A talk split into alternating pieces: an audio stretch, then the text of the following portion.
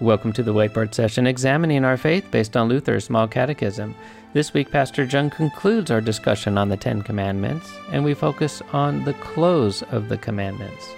Let's listen in.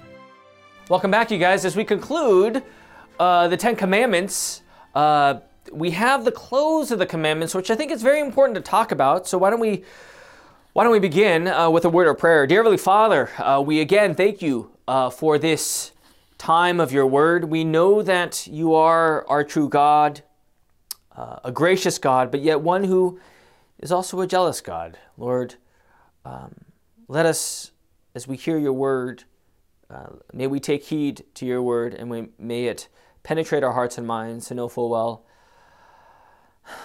of your gift of grace, your the call to repentance, and and the life that you give uh, through uh, through our Savior Jesus. Lord, uh, may the close of the commandments be be a blessing to us as we revel in your grace. Lord, for all these things we're thankful. We pray all this in Jesus' name. Amen. All right, the close of the commandments, uh, as it reads in the Catechism, uh, we see right here, I, the Lord your God, am a jealous God punishing the children for the sin of the fathers to the third and fourth generations of those who hate me, but showing love to a thousand generations of those who love me and keep my commandments. This is from Exodus 20, uh, verses 5 to 6. The, the, again, this is in context. This is after they cross the Red Sea, and there he gives them the commandments as they go on their uh, wilderness ride, right? Wilderness ride. That's right. Uh, what does this mean? God threatens to punish all who break these commandments. Therefore, we should fear his wrath and do not do anything against them. But he promises grace and every blessing to all those who keep these commandments. Therefore, we should also love and trust in him and gladly do what he commands. Again, um, the close of the commandments. Now, this is who our God is. He's a loving God. You know, at the end of the day, God is love, as we know the attributes of who he is. God is love, as the scripture says. Uh, but we see right here also that, you know, we don't have a patty cake God. You know, we don't have like a marshmallow God who, marshmallow God, why did I say that? Who's really puffy and soft and lets us do whatever we want. That makes sense? It's like having a, you know, it's like me being a father, me being a father, or Jeff over here uh, being a father. If he was a if he was a patty cake father, I don't know why I'm using patty cake all of a sudden, but if he is one that is permissive, what will happen to his children? probably eat cotton candy all day and get rotting teeth and have health problems. Right, Jeff? Not cotton candy. It could be something else. They, would probably be, my kids would probably be on Netflix all day and they wouldn't learn and uh, they would, uh, they would just not be good, right? But here we see, I am a jealous God, a God of wrath. No one likes that word wrath. But here he shows us that those who sin and hate me or hate God, there to the third and fourth generations will they be uh, punished, right? Again, you know, this life of faith that fear and love and trust God above all things. Fear. This is kind of where we see that fear. And again, people want to say, oh, God is just all about love. And He is at the end of the day. But there is this reality of wrath. He hates sin. Does that make sense? With what the Bible says about sin, he hates it. He gives us the law, he shows us our sin.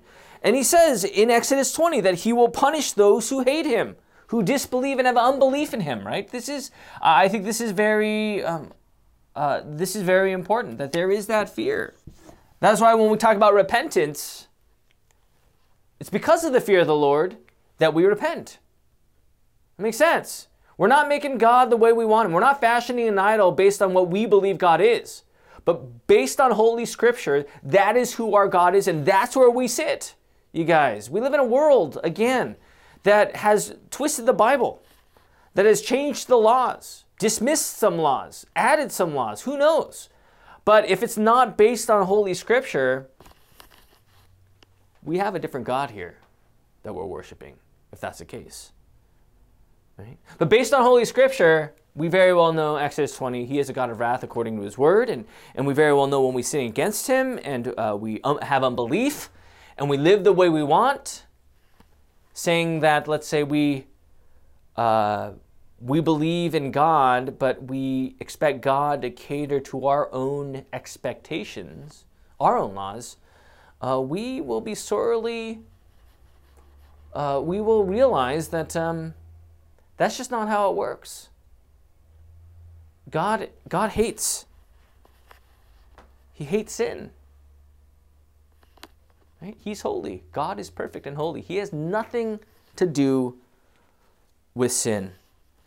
But the thing, you guys, is this: is that when we look at the close of the commandments, it reminds us as well. You know, as we get to the call to repentance, it also reminds us as well that we cannot, in our own self, uh, rescue ourselves from from this sin. Right? We know the wrath of God. We know our sin condition as well. Uh, we know that uh, uh, we cannot save ourselves because of our sin. So where does that leave us? Right? That leaves us at the hands and mercy of God, and that is the life of faith. Faith in Christ, confessing our sins.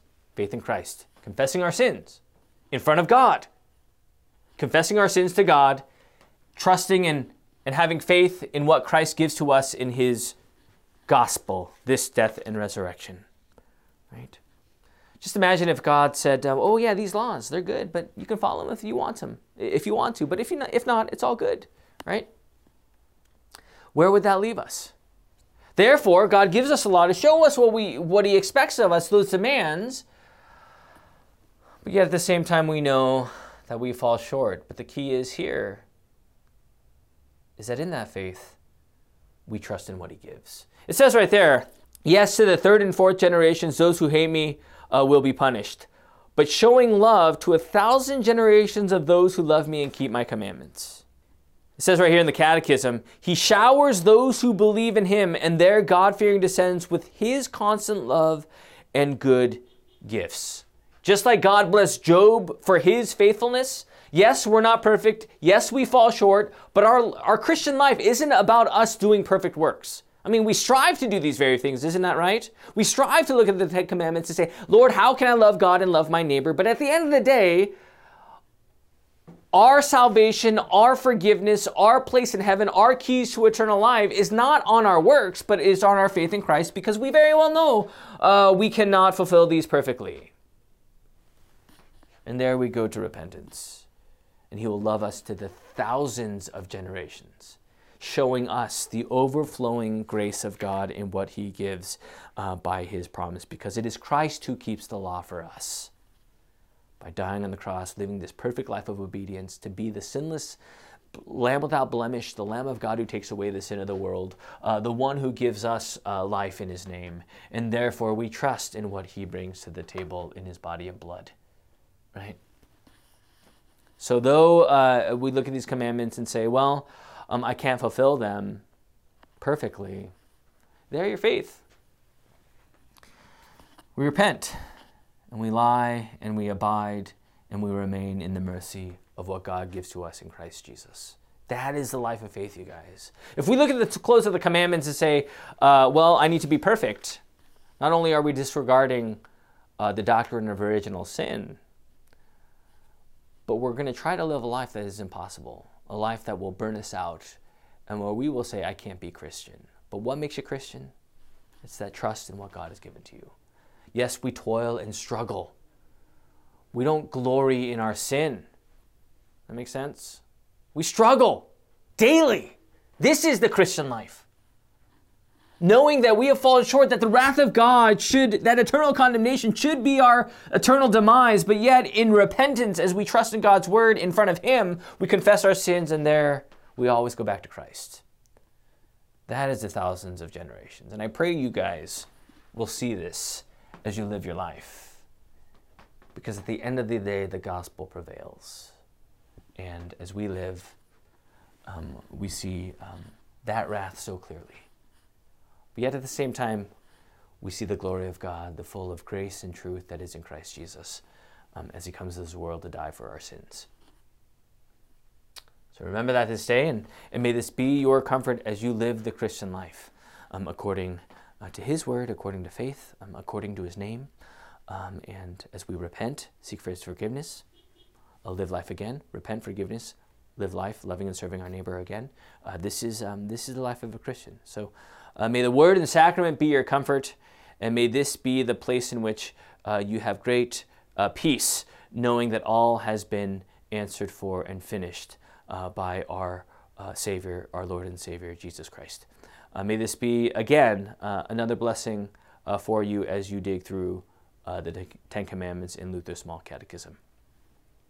Um, may you all have a blessed day, and we will see you again. Adios.